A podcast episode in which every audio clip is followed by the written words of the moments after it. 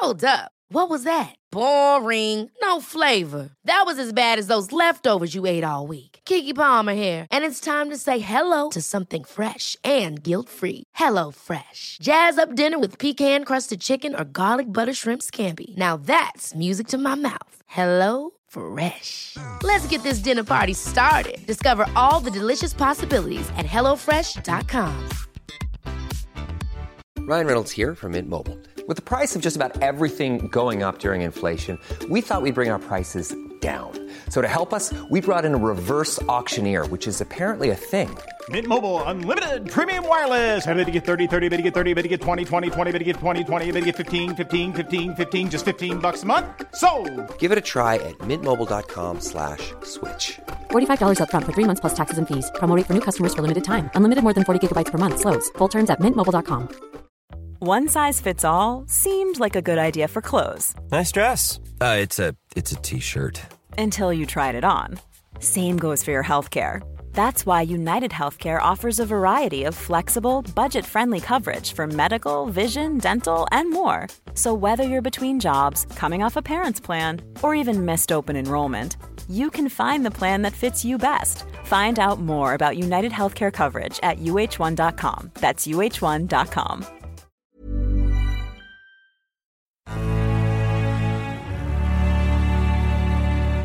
Action Park Media. Hi, I'm Ethan Suplee. Welcome to American Glutton. Outside of acting, my two favorite things to do are diet and eat. I have a very complicated relationship with food, and on this podcast, we're going to talk about all of it. Food as entertainment, food as sport, food as fuel. I'll talk to experts and the average person, just like you and me. I hate to ask you to do anything, but if you're enjoying the show, please take a moment to like, subscribe, rate, review, all of the above on whatever app you're getting it from. Today on American Glutton, my guest is Sarah Hay. Sarah is both an accomplished actress and ballerina, and she is here to share her journey having dealt with body dysmorphia in her career. I'm excited to talk to her about how she overcame these obstacles and what she does in her daily life to continue to live a healthy life. You can find Sarah on Instagram at Sarah Hay Official. Sarah Hay, welcome to the American Glutton Podcast. Thank you for having me. Thank you so much for doing this. I I want to be very like I honestly want to be careful about how we get into this simply because I know this is a touchy situation that I don't have any understanding of at all. Right. And so I want to be respectful and know and like obviously if I say something I, I don't intend to say anything that's upsetting or if I get into a subject you got to say like we're not talking about that or whatever it is. But I we're going to have a conversation about anorexia. Yeah. Well, anorexia amongst a lot of other things. I mean, but- there is a plethora of stuff. I feel like, you know, honestly, and I don't. I feel like if I was with a dude and we were talking about anorexia, it would be so comfortable because I think it's very rare for guys to have that. Yeah. Number one, and number two, I don't think it would upset guys to listen to guys talk about that. But this subject can upset women, from what I've seen, very much. Totally, totally. And I feel the same way about you coming from my perspective onto this podcast is your experience is like completely different than mine yet really similar in a lot of mental ways. Hundred percent. Um, but if I say anything that's, you know, uncomfortable for you, I feel the same way. Honestly. You cannot offend me. We're like opposites yet very similar. yeah i i'm more you know i like i've i don't understand all the internet stuff t- to be honest with you I, I i am like a boomer at heart Yeah. not in in physical age but like I, f- I relate to the boomer thing so sometimes i'll see like somebody posted something and and then people are mad because they didn't say trigger warning and i'm like i don't understand this i don't know what's Yeah. happening here but i've seen that happen a couple of times on this subject so i just don't want to bum people out and i don't know about it so i'm like very interested Yeah, and I think it's super important to have open discussions, um, you know, whether or not there's a trigger warning in front of it, because, you know, telling my perspective is going to help somebody who's struggling from something similar and also going to broaden people's education around subjects that they may not understand and also Yeah. perspectives because what I've experienced, someone else who's listening to this podcast may have never even thought of, and yet find some kind of understanding and similarity in it and heal from it. So Totally. I'm I'm an open book. I'm like, let's just talk about everything that you want to talk about. I'm so there, and I feel like I'm in my healing process far enough that I am like just ready to speak on anything. Yeah, I, th- I think for me too, I, I, I, I, it took some time of like having gotten to a place where I felt like, okay, I'm in now the zone of where I want to be. And then I spent some time in that zone before I was like even confident enough to say, like, I can have a discussion about this. I literally couldn't talk about it. Like Yeah. 10 years ago, I was probably this weight or even thinner with a little bit less muscle. And i couldn't have a conversation about it because it was all so new and fragile and like am i going to be able to hold on to this? And and you know now i'm like i, I can i feel comfortable talking about what i feel good about but even what i'm insecure about still because there's still lots of stuff like that where there's some fragility in my uh, mental processes about stuff. You know what I mean? Like, Yeah. I'm, I don't think. I mean, I don't think you just um, get to a point where the switch is completely flipped and everything from the past is completely gone. You no, know? unless you have some crazy enlightening experience where you're just reborn as something else. But I think when it also consumes like your whole life, when your focus is just your body and all of the things around it, it becomes so um, fragile of a subject that you can't even have a conversation because you're going to feel judged. You're going to repeat seeing yourself the way that you were, and it it's terrifying. Yeah. Scary combo. You were and are a dancer, but when we say dancer, you were like an elite ballerina. Yeah, I was like top level, traveling the world, doing the whole thing, and you know, studied at the best schools in the world. Um, I retired. Now I'm retired, so it's been about three and a half, four years since I've been on stage. Right. And what? How did that start? Was that something you just, as a kid, you were like, I want to do that? Yes, it was almost like I couldn't not do it because it was shown to me. My grandmother and my mother just absolutely adored ballet, and it was shown to me, and I started like mimicking it kind of ridiculously at around like one and a half, where I was watching like this Russian ballet tape from like East, you know, really like hardcore Russian dancers that nobody could relate to now. Um, and I was copying their movements so precisely that my mom was just like, oh my God, we finally got one. Right. She's going to be the star. It's going to be everything I've dreamed of. And it kind of like just chose me. Yeah. And I loved it so, so much. And that was something that was like a daily practice for you. Yeah, I started taking like movement classes when I was three. And then when I was just turning eight, I got accepted to like the most elite ballet school in the country, which is School of American Ballet, who um, they're famous for this really uh, prolific choreographer, George Balanchine, who was like oh, I've heard of him. yeah, Yeah. super, super famous guy. Um, and kind of just took over American dance culture. And so I was trained in that technique. and and I feel like um, my, I have a very uh, p- peripheral uh, idea of this guy, but is is he controversial too? Like, so- Yeah. yeah. Yeah. Some people are like he was too hard, and other people are like that's what it has to be. Yeah, well, there's like a lot of controversy around him, not only because of the way that he changed American dance and the way that like we as ballet dancers see ballet or saw it before he was there. Um, he like kind of fused a little bit of Broadway and sexuality in a different way. Um, it was like more music, like American music, Styles Gershwin and stuff like that. And then he also was famously in love with one of the dancers who was underage and very, very, very thin, and kind of started this whole American movement into anorexically thin ballet dancers, Right. which was not a thing before he came to America. Was it a thing in other countries? Not really. If you look back at like stars of the Russian ballet, um, you know, in the 1950s, it's like they're, they're women. You know, Yeah. they're strong. They have muscle definition. This is, I mean, this is the thing that I don't understand. Like, it's an incredibly hard, physically uh, difficult thing to do. Yeah. So the idea of, you, you know, I think about um, like marathon runners can be very lean, but they've still they don't look sickly thin because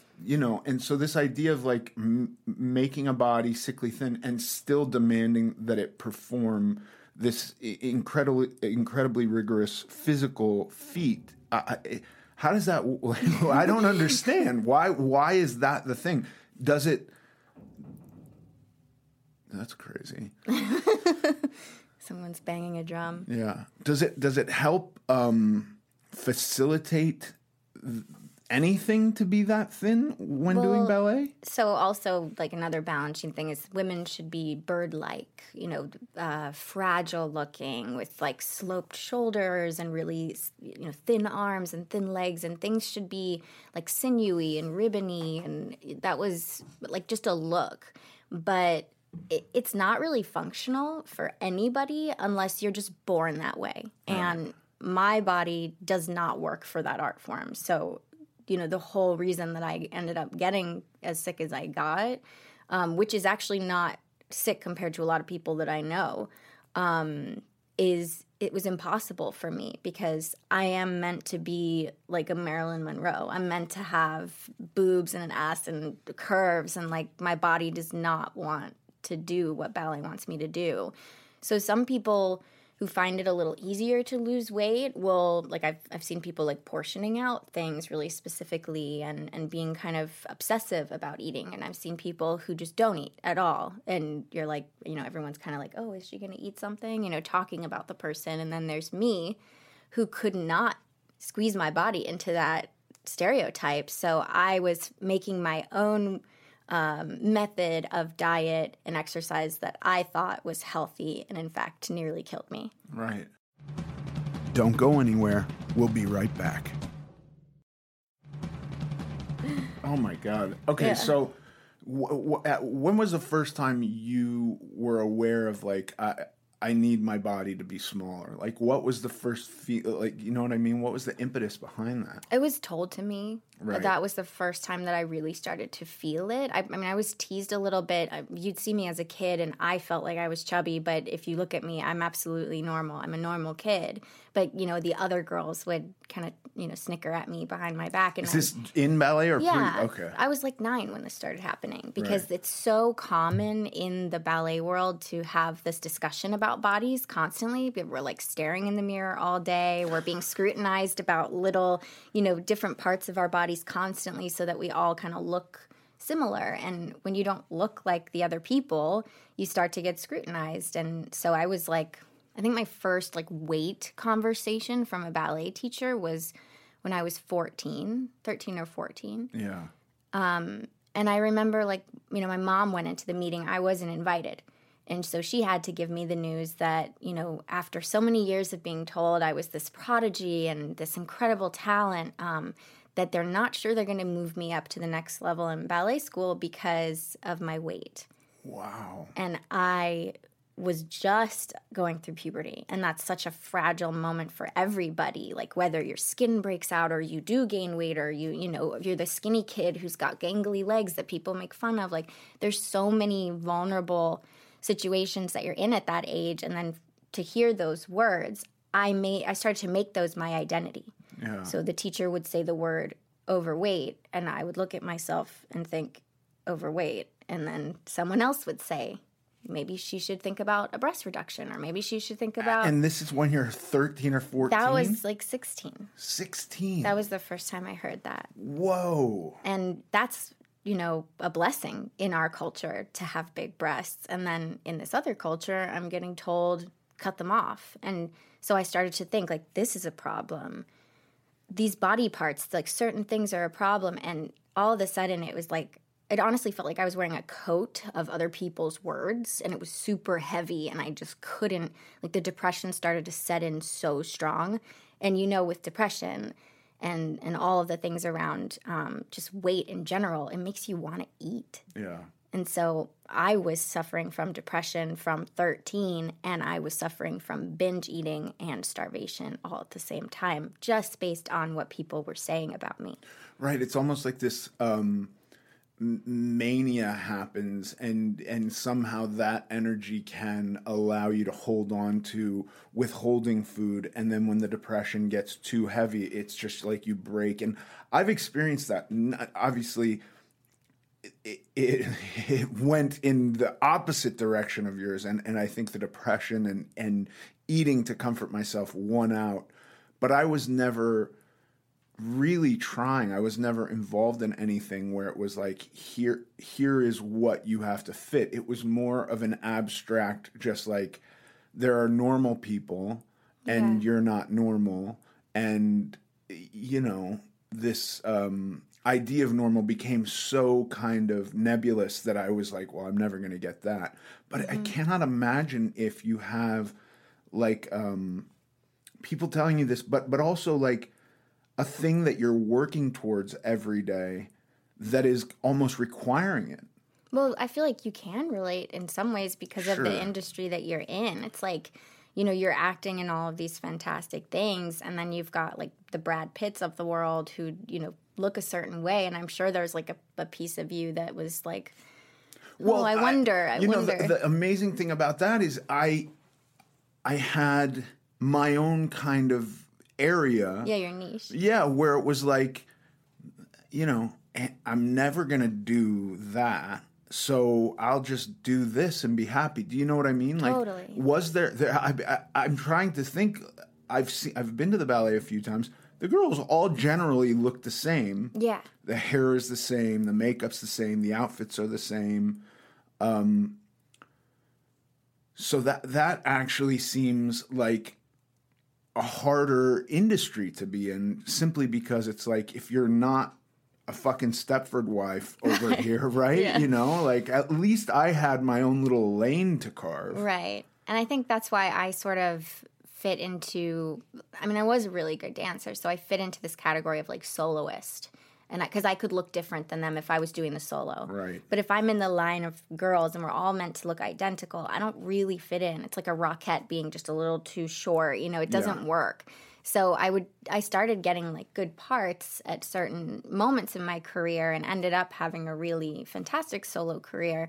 But um, yeah, it's it's unforgiving when you're in that line of and and even with that ability to have and be the soloist and not have to exactly fit in, you're still not eating. Yeah, still not eating. And also, you know, there are so many other soloists and so many other people that looked the way that I wanted to look. So I was looking at them and trying to fit into their body type. Yeah. And that's kind of the sad thing about ballet is that the uniformity kind of kills the individuality of the dancer because every dancer is so different. It doesn't matter if you've had the exact same technique. Like everyone has a different way of dancing to music. Everybody hears music differently and this uniqueness is so it's so special. And then they kind of want to kill it and make you look like everybody else when you're on that lower level. Right. But once you get out of the lower level, individuality is encouraged. Right. So I had to fit in to start somewhere. And that's where things were really, really complicated. Does it get confusing for you at times? It, it becomes so unbelievably hard for me to wrap my head around everything. But like, you know, when I think about the industry you come from and like modeling and how much emphasis there is um, being put on being really, really thin. And I think that's terrible. And like, Yeah.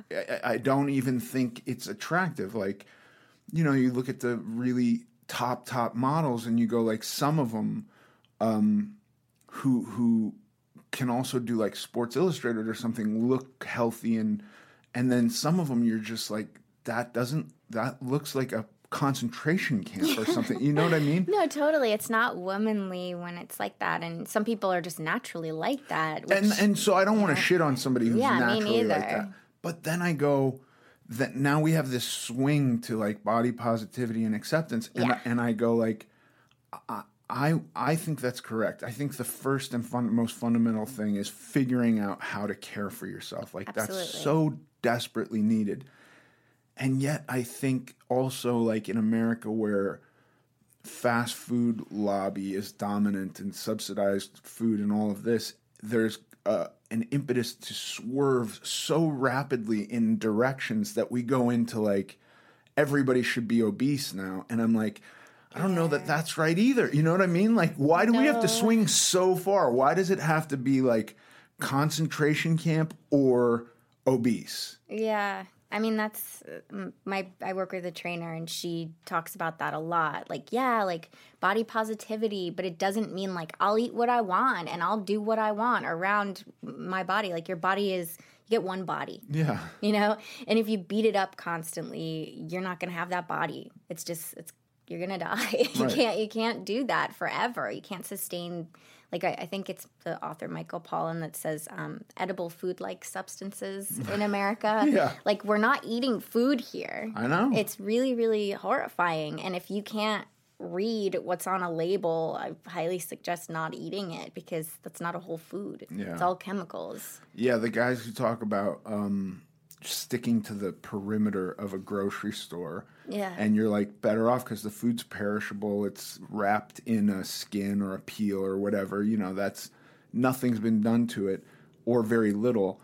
But then the majority of the food is inside the aisles and it's like been so messed with that it does start to not become food anymore. Yeah, and that's not really giving you any nutrition. And I think like one big thing about my childhood was like growing up in a culture where microwaves and everything, you know, is just so normalized and we we have these lean cuisine dinners or whatever that I grew up on and uh, the food pyramid, which is now a hoax, you know, all of these. Uh, we just didn't grow up with an education around why food is important to the body. Um, in my opinion, I felt like it was just okay. This is going to make you f- this way. This is going to make that way. But I didn't understand how important my actual vessel, my actual body, was. Um, and so I was eating uh, no food allergy t- tests. I was eating mostly macaroni and cheese from microwave, you know, ovens and oven pizzas. And you're an athlete. And I'm an athlete, so no nutrition.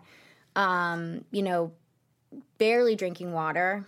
No thoughts about that at all because I was on my own, you know, dancing professionally. And then, you know, occasionally maybe a salad with the pizza, but like a Caesar salad, which is mostly just lettuce, you know, and just a ton of dressing. And that was like consistently my diet until I got an allergy test when I moved to LA and I learned that I'm allergic to gluten and yeast and dairy. Right. So everything I was eating was also making me ill, Yeah. which gave me horrible digestive problems, which I didn't have a problem with at the time because I thought, well, if I go to the bathroom more, I'll be skinnier, Yeah. which is Oh, man. insane. Yeah. So when at the height of your ballet career, like, are you still doing that? Because because you were in an awesome television series too, Flesh and Bone. Yeah. Were you still not eating doing that? Well, that's that's kind of funny because uh, I had never seen craft services before. Yeah. Um, that was my first time acting. I was like in this ballet company in Germany. They don't have craft services behind the scenes at the ballet. What are they doing? If anything, they're pulling the food away from everybody. right. Um, but I, I, you know, I auditioned for this TV show while I was dancing, and I was so depressed and so I was crying every single morning. My boyfriend literally had to like shove me out of the bed to go to work because I was just like miserable about my life and my body. And I uh, got a phone call from like Tarantino's producer, and randomly, would you be interested to audition for a TV show? And I'm thinking like anything to escape the misery that I'm in right now. Right. Let's just do it. See what happens. Flew to New York for a network test. Had never auditioned or never done anything in, in acting before. Besides, like I was dancing in the background of Black Swan behind Natalie Portman. but um, yeah, I, I booked it Right. the lead on a TV show, and I got to filming it and I was so beyond excited about my life change. Um, and then all of a sudden I'm on like a $50 million TV show where there's just a display of food in front of me every single day with bagels and, you know, everything tacos and all kinds of food that I hadn't seen in so long living in Germany when I was dancing. Um, and I just went nuts. I like in between every take, I was like, "Well, I'm not dancing right now. I can eat that. I'm not dancing. I'll just have a gummy bear. I'll just do this." Da da da. And by the end of it, they were telling me I was too fat, Really? so I couldn't. I just couldn't escape it. Yeah. They were. They put me on a juice diet. The TV show. Did. Yeah. Yes, yeah. I, that was a few years ago. I don't know that Yeah. they're allowed to do that now, are they? I don't know, but because I had started the audition process at 103 pounds, I worked my way probably up to like 112 during the show. Um, they just for consistency, Right. they were saying like you're just putting on weight. The showrunner especially was saying that, um, and then they just and I don't really care about talking about them anymore, but um, they just kind of said like you got to stop, you got to stop eating, and they also said that to another girl who was one of the leads on the show.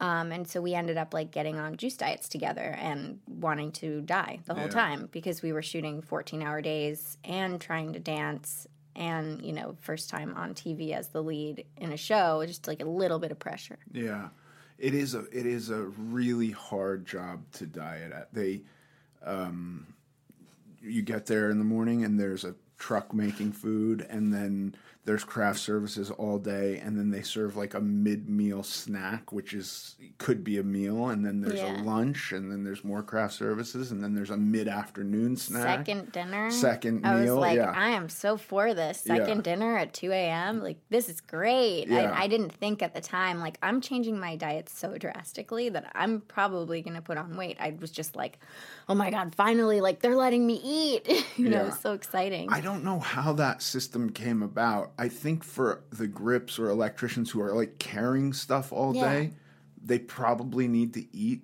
like that. I certainly never needed to eat like that, and it was not good for me. But I can't imagine doing that and being told at 112 pounds that you have to lose weight. That's wild. yeah. And I've gained, like, since then, I've gained probably like 15 pounds. Yeah.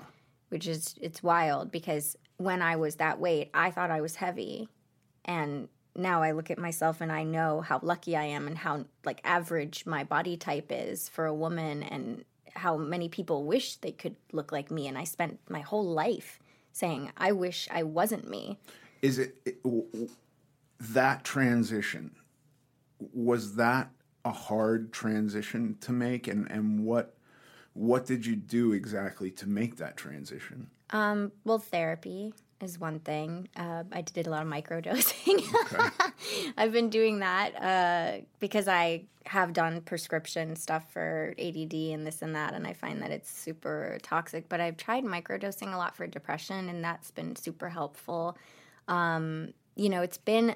I feel like it's been enough time that I've stopped dancing that I can look back and I'm like, oh, I I see you, but you're not who I am anymore. We, we're different people now, and I almost have to like apologize to that person because I almost killed them. yeah You know, it's like when you talk to your like inner child, or you talk to the younger version of yourself, or you look back at pictures and you have that nostalgic feeling. I look back and I all I want to do is apologize because I was so mean to myself. yeah i have a weird thing where when i try to um assume my perspective from years ago and i had to go way back like you know Yeah. to when i was using drugs and and really eating whatever i wanted that's 20 years ago or more a little bit more um i feel like i was in such a fog there was no the majority of thoughts that i remember were just self-deprecating and mean and and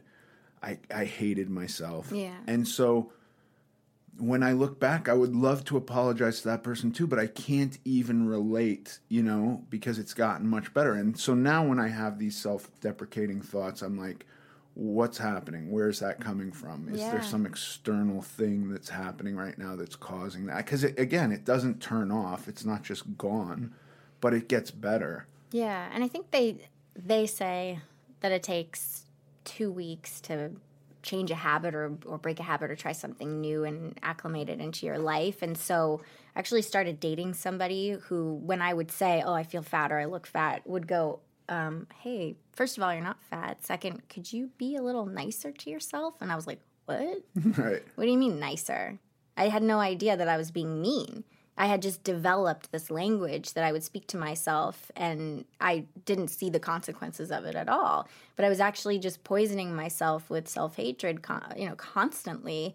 And I needed someone else to point it out to me for me to actually acclimate that into my life. So, similarly with like letting go of ego or you know some broader concept it's like when i find myself in those moments of being really mean to myself i stop and i'm like okay I just said something really mean to myself. I'm going to reverse that and not be mean to myself. Everything's fine.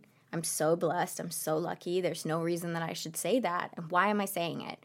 It's something I've learned to say to myself. It's almost like a, a comfort. The depression is comforting. Yeah. Because you get so addicted. It's an addiction. You get used to it and it feels good. It feels nice to say, well, I don't deserve anything and I'm ugly and nobody likes me and I'm safe when I say that and I can just hide here, you know, behind myself and nobody nobody needs to understand me. Yeah, if I think there's almost a, like a um, you know, a, a fear that I have of, uh, and not even just a fear, but like uh, there's something about releasing into I can't do whatever I'm trying to do and if I tell myself I can't do it because I suck or, or whatever reason I come up with to denigrate myself, then I have no more impetus to try. Right. And that is, that can be comforting because then you don't, you know,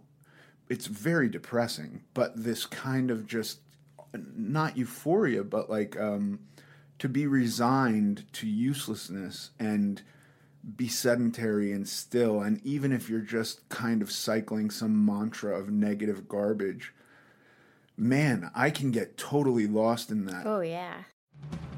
Don't go anywhere. We'll be right back.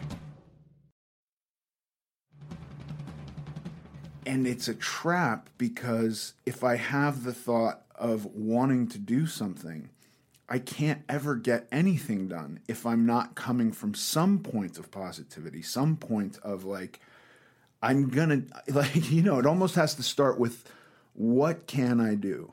I can tie my shoes. Right. You know what I mean? I'm yeah. not the best at tying my shoes, but I can tie my shoes. Right. So I have to now build up a, a giant pyramid of things I can do, and I have to look for them and and and just to feel like okay, now this really big goal that I have, now I'm going to tackle it. And if I have to take that goal apart into step one is putting shoes on, right. I know I can do it. And what a massive goal for somebody who was at your worst probably had trouble doing that. I did. Yeah, that's terrifying. Yeah. Like not being able to have control over yourself and your body is that's like a terrifying feeling. And I I I feel for you in that because even when it's hard for you know, I have terrible joint issues because of my malnutrition from dancing. And so I have like joint pain all the time. And if I stand up sometimes and my knee hurts I just think about somebody who's been in your position and not being able to stand up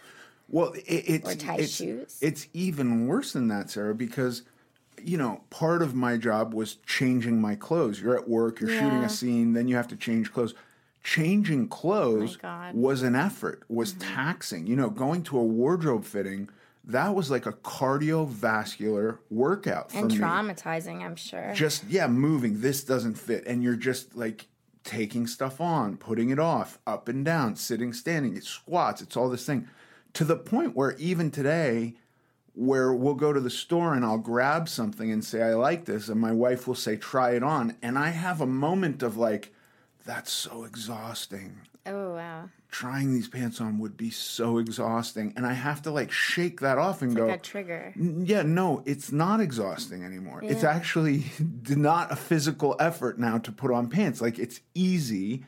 Stop fucking living in the past. You, you know, like it's these things catch up to me. I, I have this thing, this recurring anxiety about being late for airplanes simply because on the few times that I was late and gigantic, rushing through an airport. Wow. You know, you you don't even get to experience that relief of making it in time because I'm covered in sweat. I can't breathe. My whole the whole rest of my day has been ruined Right. because of the effort. And so now it's just like I have to be early to everything. I can't rush because rushing equals exhaustion. It Yeah. equals sweating. It equals, you know, all this anxiety.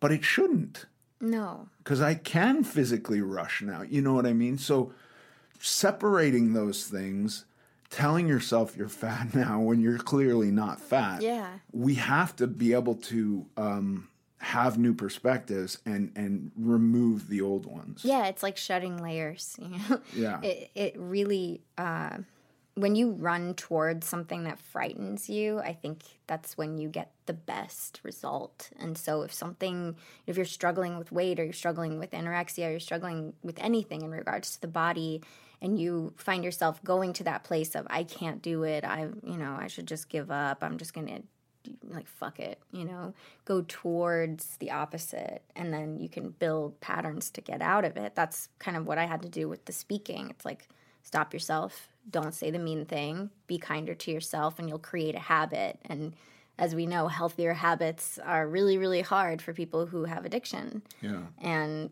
I was definitely an addict and addicted to self hatred and addicted to I was addicted to Adderall because it was making me thin, and you know anything anything that someone would give me, uh, you know to to get me to lose weight. Right. So as soon as you kind of can separate that those are not you those words. Those are something that you've kind of created as a comfort in your depression. Start lifting them off of you and creating new habits. I feel like that's when i make the best change. Yeah. just catching myself in those toxic moments trying something different. Yeah, I think you gotta uh, try to f- to locate them, and I think whenever making any kind of inventory list like this, it's important to keep in mind that you're gonna miss some, and so you're trying to mark down here are all these areas that I'm gonna watch out for, and then when new ones pop up, catch them, be aware of that's what's happening, and and just it is work, it's effort, it requires that. You know, again, very easy to just go like you know, if I think if somebody said like, you know, you can go fly like Superman, and I go like, well, no, I can't, and I'm not going to try. And this is a very comfortable feeling of knowing that I don't need to put any effort into trying that. Right. Right. That could be anything. It could be something that I could do, right and I could tell myself I can't, and feel very confident and calm in not putting energy towards it, even if I somewhere if I searched around, I would find the idea like, no, that would be possible. You could pull that off. It would take a lot of work, a lot of effort, but you could do it. So there's, you know, I think one of the other issues I've had is so many things um, sobriety, diets, hitting certain weight numbers. I wanted these things to be solutions. I wanted to be like, when I get to X pounds, I'm fixed. right And that doesn't happen either. Yeah. It becomes kind of like a life of work, uh, you know, a practice. Right. And I think that's something in a broader concept is with everything in life. Like we don't you don't know everything. Nobody knows everything. And so we're infinitely learning and growing and a lot of people get like kind of settled into one way. And I think that goes along with the same thing with weight. It's like you you settle into this feeling of shame and I won't do this and this concrete thinking and kind of controlling the, um, not being embarrassed around it and not having other people talk about it. And um, the biggest word is surrender. If you can like surrender to something that makes you feel shameful, like if it's just going for a jog that makes you feel shameful, just surrender to the process and say, fuck it, I'm not going to care about what other people think of me. This is my body. Yeah. And I'm going to take care of it and take control of myself in a different way, not take control by hiding and shaming myself. Like there's just a there's a broader perspective than the little controls that we hold around that stuff. And I you know, talking going back to what you were saying about costumes and and trying on wardrobe, um, I had similar problems, which is so wild because you were having trouble with the physical of it, and I was having trouble really badly mentally because in ballet they almost never make new costumes. So you have costumes that someone wore 20 years ago, and there's only four of them for this particular part, like for Swan Lake, let's say. And so there's four tutus, and I have to fit into one of them. And if I don't fit into it, they're going to have to sew something onto it to make me fit in it. So I would go, I would be walking to the costume shop from like the, the ballet studio and I would start shaking and I would start having an anxiety attack. And at the time, I was just thinking, oh, fuck, I don't want to try on the tutu. I don't want to do this. Oh my God, I should just quit. I should go back to New York. I hate my life. Oh my God. And I'd get there, and these German women, where I, where I was dancing in Germany, I didn't speak German, and they're shoving me. And I'm I have double D's. No other ballet dancer has double D's. They're just pulling and making uh, uh, these sounds, and I'm like, oh my god, I I can't do this. And so I would start crying. And then they would all be, you know, these like kind of proud German women who make all these tutus. They're like, what the fuck's wrong with her? Right. She's nuts. Yeah. And so I was this crazy person in relationship to going to try on a tutu. And I just, it actually makes me want to cry now thinking about that. It's so, that's something that I have not healed from. It's just the feeling of someone trying to like shove me into something that doesn't fit. Yeah. So now when I buy clothes and I'm uh, two sizes bigger than I was and I go shopping, I I'm picking out sizes that are two sizes bigger and I'm like Yeah. I feel okay about this. Right. This feels good. That number is a little frightening to me because I never in my you know my whole beginning of my life never thought I would get to that size. I thought I was always going to be the smallest size possible and try to fit into that tiny little size.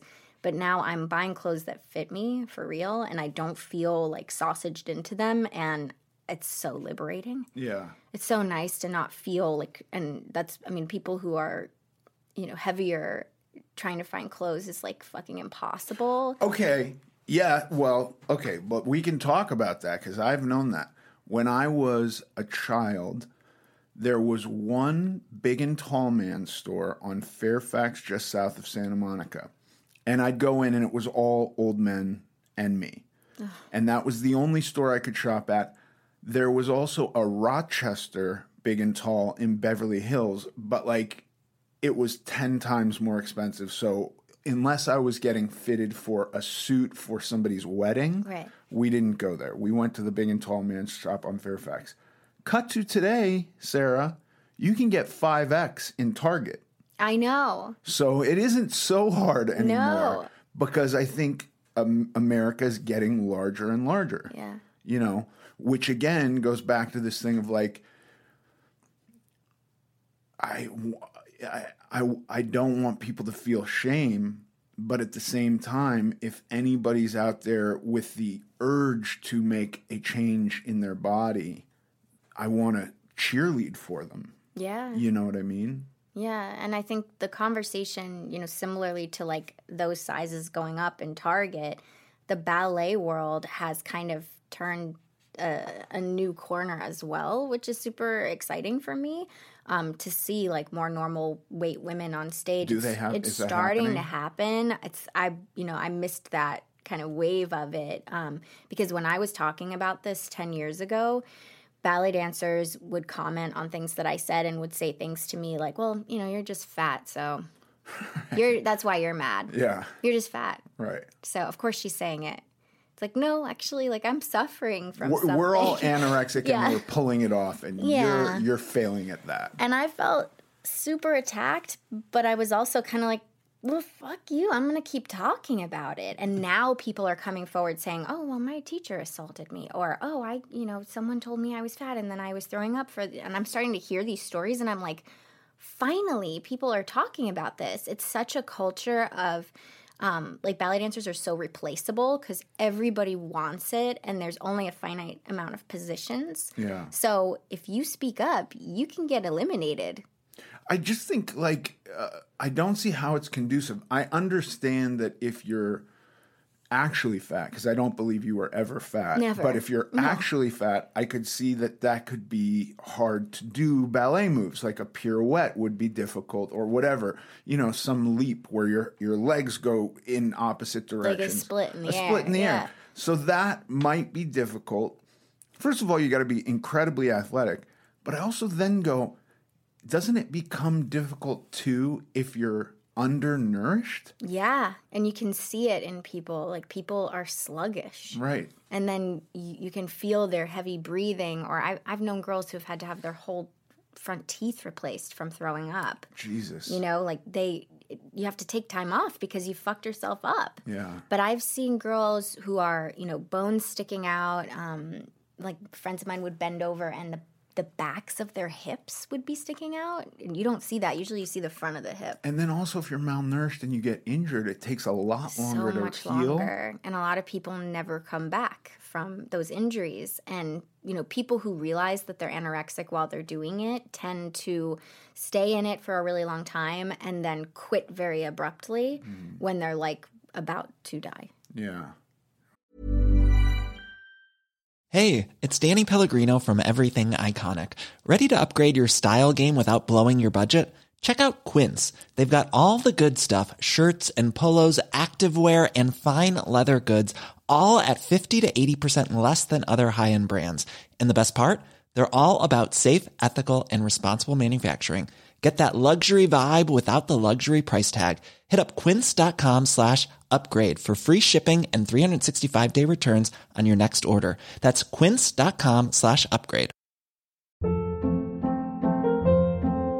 Hold up. What was that? Boring. No flavor. That was as bad as those leftovers you ate all week. Keke Palmer here, and it's time to say hello to something fresh and guilt-free. Hello Fresh. Jazz up dinner with pecan-crusted chicken or garlic butter shrimp scampi. Now that's music to my mouth. Hello Fresh. Let's get this dinner party started. Discover all the delicious possibilities at hellofresh.com. Hey, it's Ryan Reynolds, and I'm here with Keith, co star of my upcoming film, If, only in theaters, May 17th. Do you want to tell people the big news?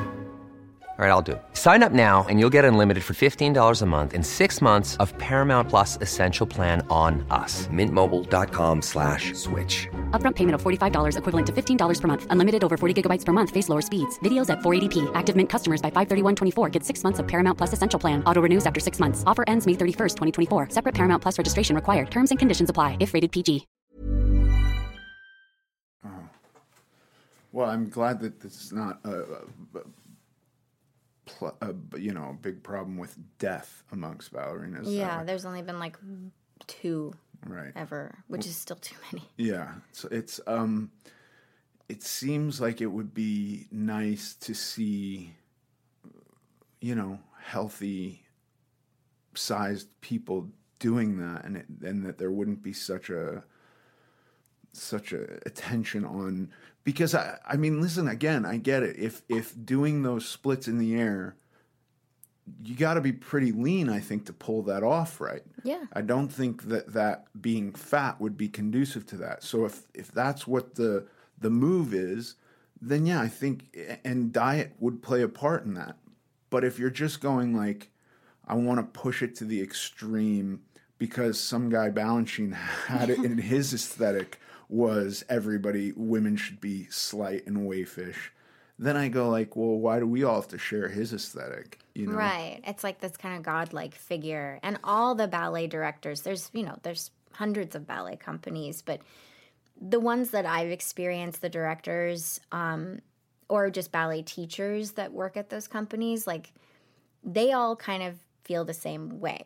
And it's hard to understand why. about women being wayfish. Yeah, I think it, it's a it's either like a fad or something that happened where people kind of idealized Balanchine and or idealized the the female form being anorexic. There's a lot of like gay guys running those companies too, and um, not the first director that ever said something nice to me about my body was in Germany where I auditioned for him, and he goes, "You're sexy," and I was like, "What?"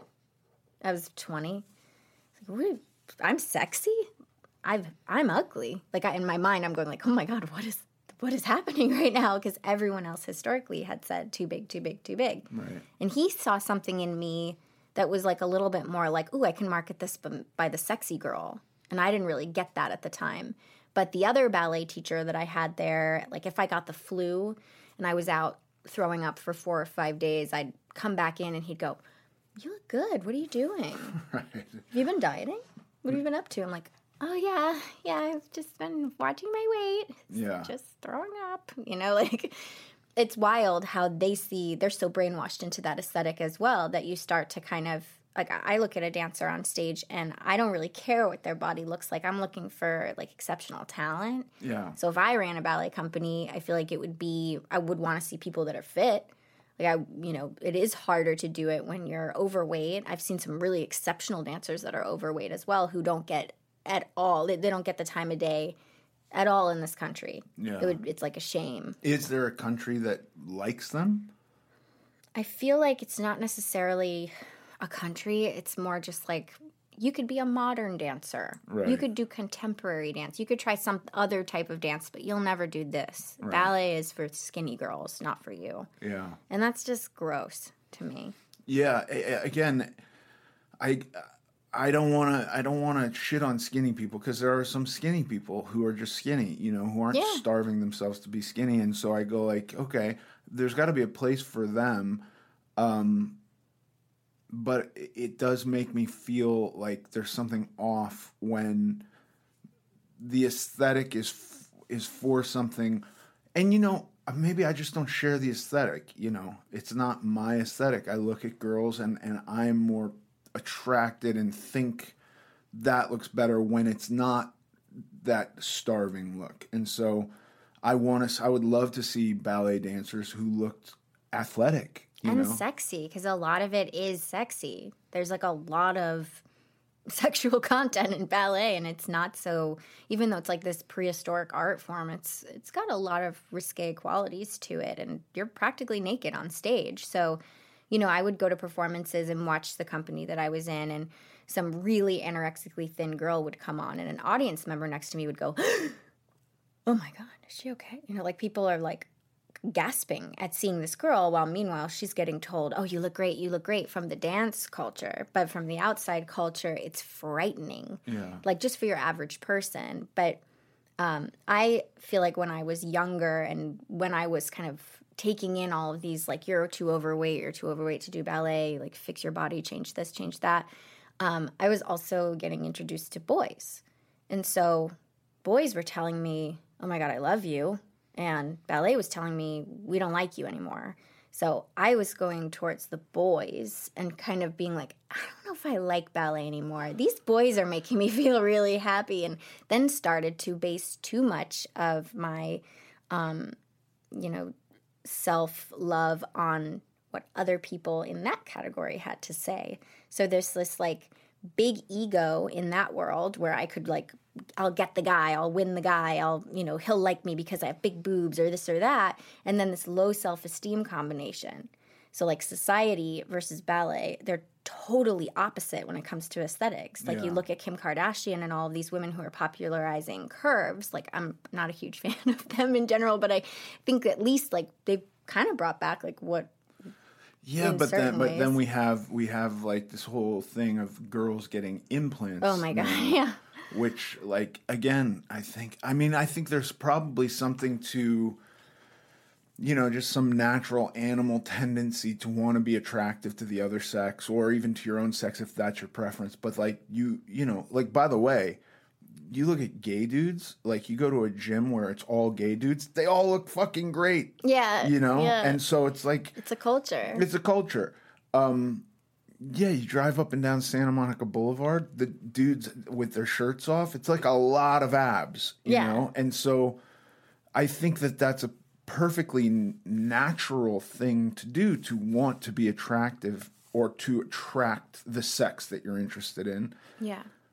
And then it gets into this weird thing where we have the media dictating what is meant to be attractive. And so we had this whole long history for, I don't know what happened. I'd love to talk to some kind of, you know, cultural anthropologist about this and say, like, why did we go heavy into like ultra thin, right? Why did fashion and, and the media go really thin is the look and now super gigantic curves is the look Yeah, the extremes are pretty wild. the swings are radical you know like i think in my lifetime it was like karen carpenter and twiggy to Jessica Rabbit, like literally, you know? Yeah, and I think it is it has to do with muses because whatever's like culturally relevant kind of becomes popularized. So like in the 70s you get the the certain fashion and there's the fashion icon and then we're all going to look like her.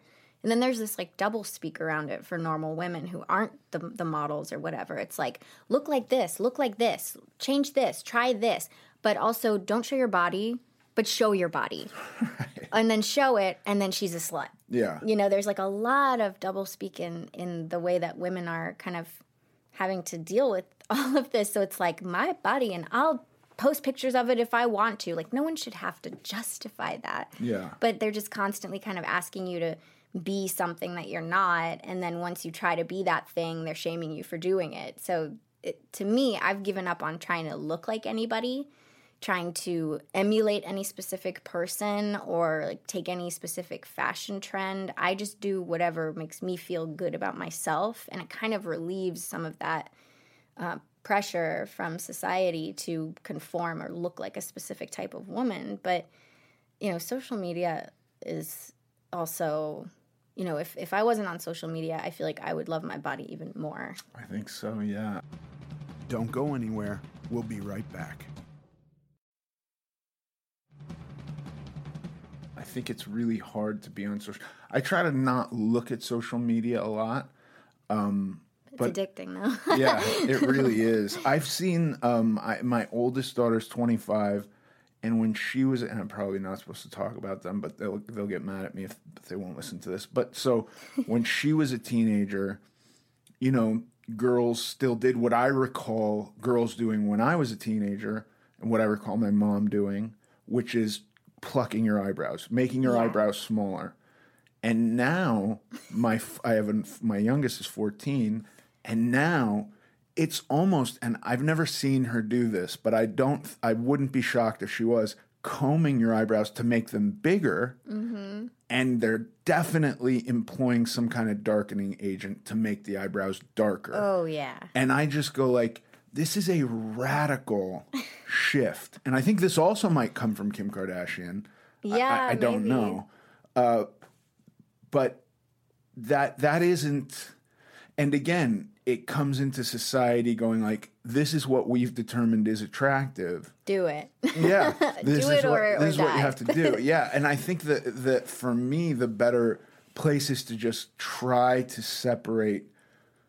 I'm no longer trying to be attractive. Well, I was never. I never felt like I was attractive to women, so that has never been a thing. Now it's like, what goal can I set for myself? There really isn't any desire to attract a sexual partner because I'm married. Yeah. So it's like, how can I be attractive to my wife? These are thoughts I have. Or to Um, yourself. Or to myself, yeah. What do I want? Like, what's a physical attribute that I th- that I thought was never going to be possible that I could have now? But I think it's impossible to escape some kind of a base animal instinct to be aesthetically pleasing to other people. Yeah, when it, when you broaden that out, you look at other cultures where it's very very attractive to have a huge metal plate in your mouth that makes your jaw stick out much further or you know, rings around your neck and as many as you can get to make your neck as long as possible. Like there, that exists everywhere. Yeah. It's just we just so happen to be in an environment where it's so accessible via internet um, to change so quickly everything that you want to change. But it's I don't think it's ever going to go away. It's just do you want to participate in being an army of everybody else, or do you want to participate in your individuality? Yeah. And I find it much sexier and much more interesting when people are unique than when they're trying to be something else or trying to be someone else. Because most of the time, I mean, just my personal preference, if somebody's natural, I'm just like very happy to see all of their, you know, quote, imperfections and, and differences and things that make them who they are. Like, I find that attractive. Totally. I, I, you know, the, just the idea of somebody having butt implants to me, and I don't mind a big butt, but like the Yeah. butt implants to me, it's just like, ah, you know, this this is a bummer. And again, it's like it's a bummer. That's a that's a good one. Yeah. it's a bum. but it, it's it's also just kind of uh, sad again. I mean, no hate to anybody who has a butt implant, but like think about if there's a complication Right. and you have to get it removed. And now you've stretched all the skin in your butt. And like that's what I keep saying about like your body being a vessel and being like this one thing that you get. If you continue to put filler in your face and you continue to put heavy things on your skin, your skin stretches. Yeah. Then you get older and you have to keep pulling it up and you have to keep it's like a lot of effort and a lot of money and a lot of time for something that probably could be fixed with a lot of exercise. You know, if you go to the gym every single day and you do squats and you, you work on your butt, your butt will grow. Everybody is capable of building muscle, you know? I don't know that it grows quite to Not the that proportion that people are tr- doing now, Not but Kim yeah, totally. Kardashian's butt, Yeah. but like you can alter your appearance naturally. Yeah. It just takes work. That's like a very quick fix kind of thing. And I I don't know, it just feels like it would take so much more effort to keep that up Yeah. than to just work on your natural self. But this is the other crazy thing that I've had to realize is the amount of work it actually took to stay as big as I was. Like I imagine Yeah. the amount of work to the amount of effort put in to avoid food and to not eat food and to throw up uh, if that was part of it and to do these things it's actually more than it takes it's just kind of changing habits like you talked about you know once the habits are different it's no more work to eat in a way that's conducive to the size you want to be Yeah, I, I totally agree. And also, it's so, it becomes such a self uh, identification, like that diet, that, you know, needing needing to stay a specific weight became my identity. yeah So, you know, whatever would work, I would continue doing that. But the effects of what I were what I was doing to myself were destroying my insides. So, you know, wake up, have a tiny little piece of toast or something, and then I go and I dance eight hours and I drink one glass of water in eight hours, sweating my ass off, dancing, dancing, go home, binge eat, you know, smoke some weed or something, like anything to just relax, relieve myself. And then that sort of addictive pattern of just like, I need to eat chips before bed. Like I need I need this food before bed. It was like it was actually exhausting in Yeah. a way, you know, and I was so tired during the day because I wasn't eating. So I was in a bad mood. People, you know, I had problems with irritability and kind of like attitude because I was fucking hungry and angry, you know? yeah yeah, it really affected my mood. And now that I've kind of stepped away from that pattern, I cannot believe that I was ever doing it. You know, I went to the doctor when I got here. I, I go to this integrative doctor. Um, his name's Dr. Sadeghi. i know him he was on my show Oh, really? yeah i had, did an episode with him he's awesome Oh, God, he's awesome. yeah, I by the way I went into it with a little bit of like this guy Is a quack. is uh, yeah I was I was a little bit worried about that and then I loved him so much I actually was like I wish I had an issue that I could go see him cuz I, I I loved him Yeah, he's he was a life changer for me because you know, not every person goes and gets an extensive blood panel to try to figure out why they feel ill. They just live ill because that's kind of what's normalized in our cultures. Like I've got aches and pains and you watch a TV commercial for a hundred different drugs that are, you know, ev- everything's just kind of thrown at you with quick fixes. And his was like, all right, let's look at your blood and figure out, you know, what's actually going on here. And he was, um, right before I went to see him, I went to a chiropractor. And they did that muscle test where they like push on your arms. And my left arm kept falling down completely. And he was writing things down and looked concerned. And I was like, what, what is that? And he goes, well, something's wrong with your nutrition. Uh, this is a chiropractor telling me this. And I was like, yeah, fuck you. What do you know about my nutrition? Like, I'm fine. And he's like, I would just be careful. I feel like you're probably going to gain about five pounds a year if you don't stop doing whatever you're doing. And also, you're going to die. And I was like, fuck this guy. Fuck this practice. How dare he say that I'm going to die? And, you know, I was so distraught. And, and then I got to Dr. Sadeghi through um, a friend and who's now my boyfriend. and uh, Dr. Sadeghi looked at my blood work and he was like, "Y- You're going to die. It, not so bluntly, but he was like, Whatever's been going on is killing you. My cholesterol was like a collective 79 Ooh like so low and my blood was inflamed which is like precursors to cancer all kinds of uh, precancerous blood work, and my hormones were out of whack completely, infertile.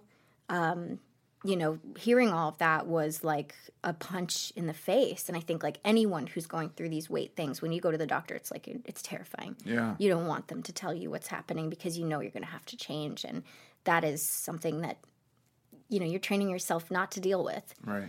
So when you do take the leap and you go to the doctor and you hear those things, it's like it feels like your life is over. Um, but having a doctor like that that gives you a protocol of what to do and how to change it is so relieving, you know. And we went through all the vitamin deficiencies. You know, I was coming up, my blood work was coming up in ways that I never thought I could actually be that ill. Like I, I really didn't think so. And I had um, like dormant diseases that were actually coming out, and I had thyroid dysregulation, and I I would never know if I didn't go try a doctor. But you know, after years of working with him, I went back to see him. It was like the first time I went back to see him was six months later, and he looked at my chart and he was like, "Oh my god, you are the best case I've ever had." Wow. Like you snapped out of it. You're healthy yeah. after six months of seeing a doctor like that. So it is possible. It's not impossible. Like you feel like you're at your lowest, and if you, you, you go and you try something like going to a doctor, it's frightening. But once you do what they say and you try really hard, you can actually make improvements. And I was completely shocked to find that I had normal cholesterol, that I was fertile. I was like, all my hormones were back in balance, and I was not gaining weight anymore because I had started to kind of bloat up when I stopped dancing. Yeah. It kind of capped at 30 pounds. It, it's amazing. I and okay, I want to ask you about the 30 pounds. Were you concerned with that when that was happening? Like, is this because like now when I've been losing weight for a long time, when I gain weight, I it freaks me out. Was it was that a hard thing for you to wrap your head around, or did you have a number, or were you just going like, I'm gonna be like, what was it? it was, uh, I think, uh, kind of a blessing that ballet was the reason that I was ill.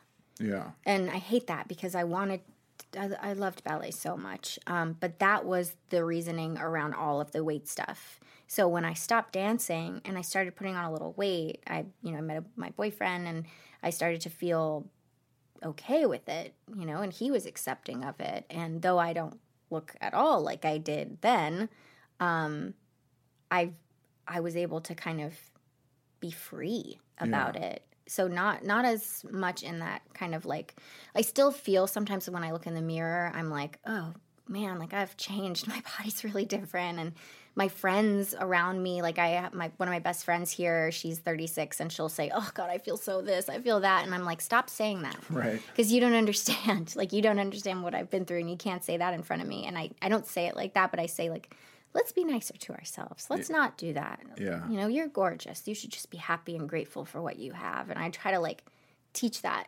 because I know that I could so easily, and in my darkest hours, when I do really dislike myself, I could say, and I'm fat, you know? Right. So I'm trying to just just reprogram, Yeah. change whatever wiring is going on in there and just have a whole new perspective on who I am as a non-dancer because my whole identity has been the ballerina. I was introduced on the show as a ballerina. So I I am Sarah and not necessarily just a ballerina. Yeah, yeah, yeah, you yeah, know, totally. Just like I'm not just my body. Yeah, I've I've talked to some people who are like um, very rah rah. I'm tough, and I excel with adversity. Like I need somebody to say "fuck you," you can't do it, so that I can then do it. And I go like, "That's cool, okay." I I can fully understand where you're coming from. I personally respond better to positive reinforcement and positive criticism and like and I just I hope that's you know for for the kids out there who were like you and like me who were told at a young age that they were fat or overweight and it was crippling Yeah. that there could be some alternative that we could discover or encourage parents to rather than say you're fat i'm going to restrict your food try to get them to go outside or you know and i say this having kids and knowing that it can be really exhausting and Oh, you can yeah. you can go down the list of, of what you try and then at the end of the day throw your hands up and go nothing's working and i understand that i just uh i just also think like getting a person to the point where they hate themselves doesn't help No, and it's interesting you say that because when I got here, I was nominated for a Golden Globe and I was like at the highlight of my life. And then I had kind of like a breakdown because I wasn't ready for that moment. yeah And so I just decided, like, as far as acting, I'm gonna just do things that make me feel good. I'm not gonna try to get on like the biggest show. I'm not gonna, like, I slowed down deliberately to take care of myself. And I started teaching kids ballet. Yeah. And I started to see through a different lens the way I was talking like my teachers or how I wasn't talking like my teachers or how that kid was feeling when I said that specific thing and how to dance around these topics uh, that are so difficult for children when like to be honest the ballet school that I was teaching at the Russian teacher was telling kids they had bread face. Oh jeez. And I was like I can't work here. Yeah. I can't do this. But instead of like running from it, I decided to try to incite some change in it. And I started to just adopt this like positive dance language where it's not like you're doing it wrong. I was encouraging them to make mistakes and encouraging them to like, you never are allowed to fall down in ballet. Right. Fall down.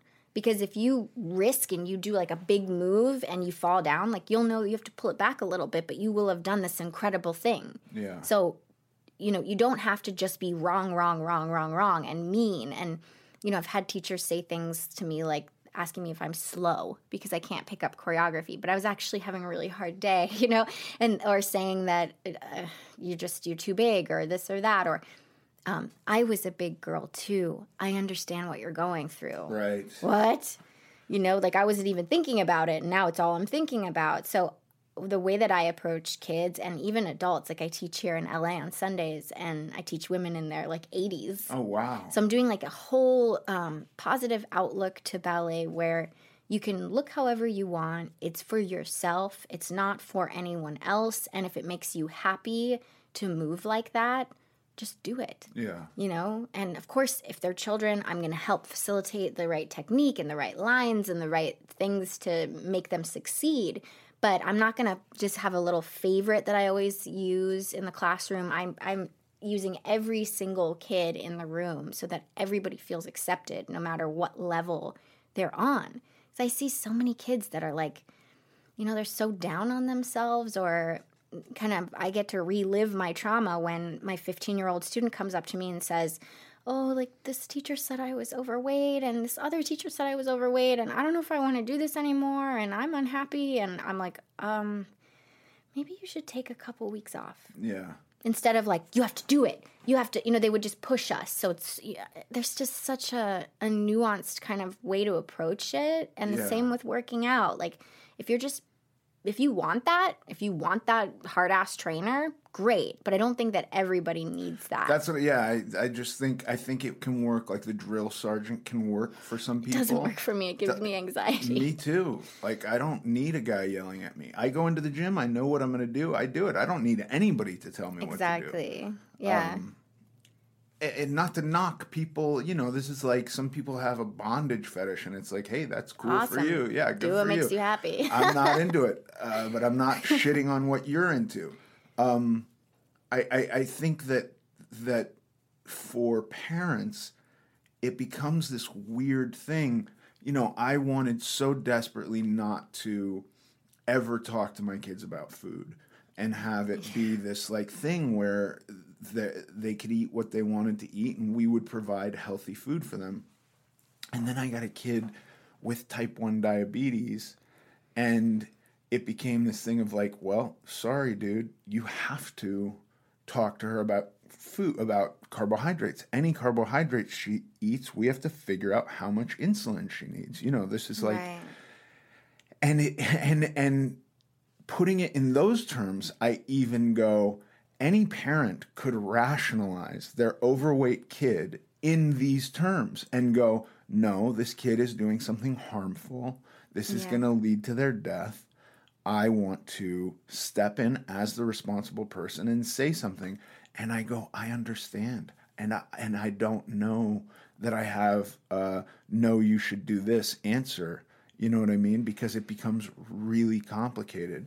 Yeah. Um, but I, I do think that I respond better to positive criticism and and so I'm rooting for more parents to do that and for more kids to experience that. You know what I mean? Because I think you do have cases like you and I who had some negative criticism and then it fucking haunted us. Yeah, it sticks with you. And it might, like, it's a quick fix thing again. It's like, take the time. If you're going to have kids, take the time to nurture them in a way where they feel body positive or they, you, you know, don't use words fat and harmful things that will create tension in a child. You know, take the time. If you're willing to take the time to have a child, have those really conscious conversations with them and be gentle about things because everything you know in those stages of life we are absorbing everything we're learning how to talk we're mimicking our parents we're everything they're doing and similarly with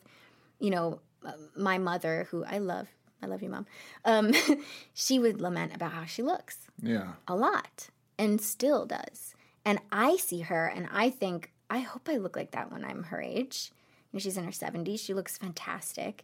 And she's still in that talk. And my sister's in that talk too of, I, you know, I weighed this much in college. I want to weigh that. And that's super common among um, mothers of, of women my age group who have just been in that like boomer mindset of I have to look like this or else a man won't want me or this or that.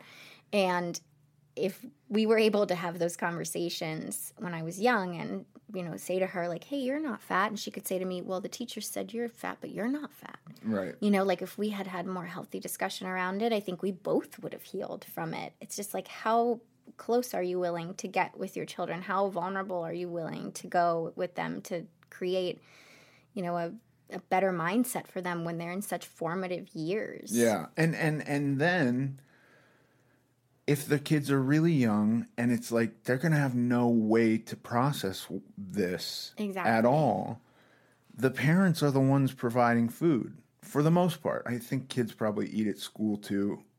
I don't know. I don't actually know how how food at school works. So I'm other than that, for the most the majority of the food is being provided by the parents. And it's like you know, if the food that is making the kid fat is not in the house or accessible to the kid, you know, like if a kid cuts himself with a knife, is it the little kid's fault? You know, at some point the kid's got to be responsible for themselves. But like a three year old, why is the three year old playing with a knife? Why is the knife there? Right. You don't have to yell at the kid and tell him not to play with knives or spank him or do something like that. Just get the fucking knife out of there. or also teach them what the knife is. Right. Like I have a friend who has a two year old that uses a real steak knife and doesn't cut himself because Right. they've shown they've let him pick him up and you know pick it up and kind of test and understand what it is. Yeah, I remember so little in PE that was about like how protein works. PE you know? makes me like shiver. Right. For me, PE was like go walk around the field. You know what I mean? You're not going to play sports, go walk. And but there was no I remember hearing about the food pyramid, but not like here's what a carbohydrate does. You know, it can be like rocket fuel or it turns into sugar and it stores here and Yeah, like, none of that. I didn't hear any of that. And Just like, this is what it is. You eat this and this and this, and that's a good diet. Yeah. But what is it doing for you? how physically educated are we getting in school? Not at all. You know, what is this? I know how to run around a track. Like, that's crap. Also like what they were feeding us in school back i don't know what they do now um you know because i don't have a kid but i feel like you know i was trying to be really thin even at those ages and in school and i was um, getting fed mozzarella sticks at lunch Right. and no option for anything healthy it's pizza friday and mozzarella sticks and lasagna and like all carbohydrates which breaks down into sugar which makes kids hyper which causes me not to focus and I had terrible ADHD, so I'm sitting there like drumming away during class, you know, having a, a freak out all day and not absorbing any information because I wasn't getting any nutrition or anything that offered me any help in that department. Yeah. But it's wild to think that kids are eating garbage and then trying to focus. Yeah. That to me is like a total. It's just it's a failure. counterintuitive. Yeah. Yeah. Sarah Hay, thank you so much. This has been a great conversation. I really appreciate it. Yeah, it's my pleasure. Don't go anywhere. We'll be right back. And now for the Q&A. Joseph has a question for you. Hi Joseph. Hey, Ethan. I'm 24 years old and I've always been the skinny guy. So my physical goals are not about losing weight. I want to add muscle, but I wonder if my body can even add muscle. I go to the gym and I lift weights, but I just don't see much change. Should I be supplementing my diet with some protein shakes?